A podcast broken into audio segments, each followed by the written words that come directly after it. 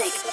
Update. Neuer Livestream Alert. Um 21 Uhr heute startet Beirut Je t'aime. Martin Solveig, Feder, Kungs and Friends sammeln Geld, um das Kinderkrankenhaus in Beirut wieder aufzubauen nach der schweren Explosion Anfang August. Hey everyone, this is Martin Solveig. I hope you're good. Uh, I would love you to join me on a live stream we're putting together with some friends uh, to help rebuild the Children's Hospital in Beirut after the catastrophe. It's going to be a lot of good music, and I really hope to see you there. Thank you.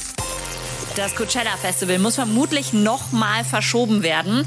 Erst von April auf Oktober dieses Jahr, dann auf April 2021 und jetzt soll es Corona-bedingt doch erst im Oktober nächstes Jahr stattfinden. Die Infos kommen aus dem Umfeld des Festivalgründers persönlich, könnte also durchaus was dran sein. Sehr braves Statement von Demi Lovato. Die musste für ihren neuen Song Commander in Chief, ein Diss-Track gegen Donald Trump, einiges an Kritik einstecken. Sieht aber überhaupt nicht ein, sich von Fans den Mund verbieten zu lassen. Sie würde ihre politische Haltung jederzeit über ihre Karriere stellen, sagt sie. Und jetzt bekommt auch Shawn Mendes seine erste Netflix-Doku. Shawn Mendes in Wonder kommt am 23. November. Anderthalb Wochen später, am 4. Dezember, erscheint dann auch sein neues Album.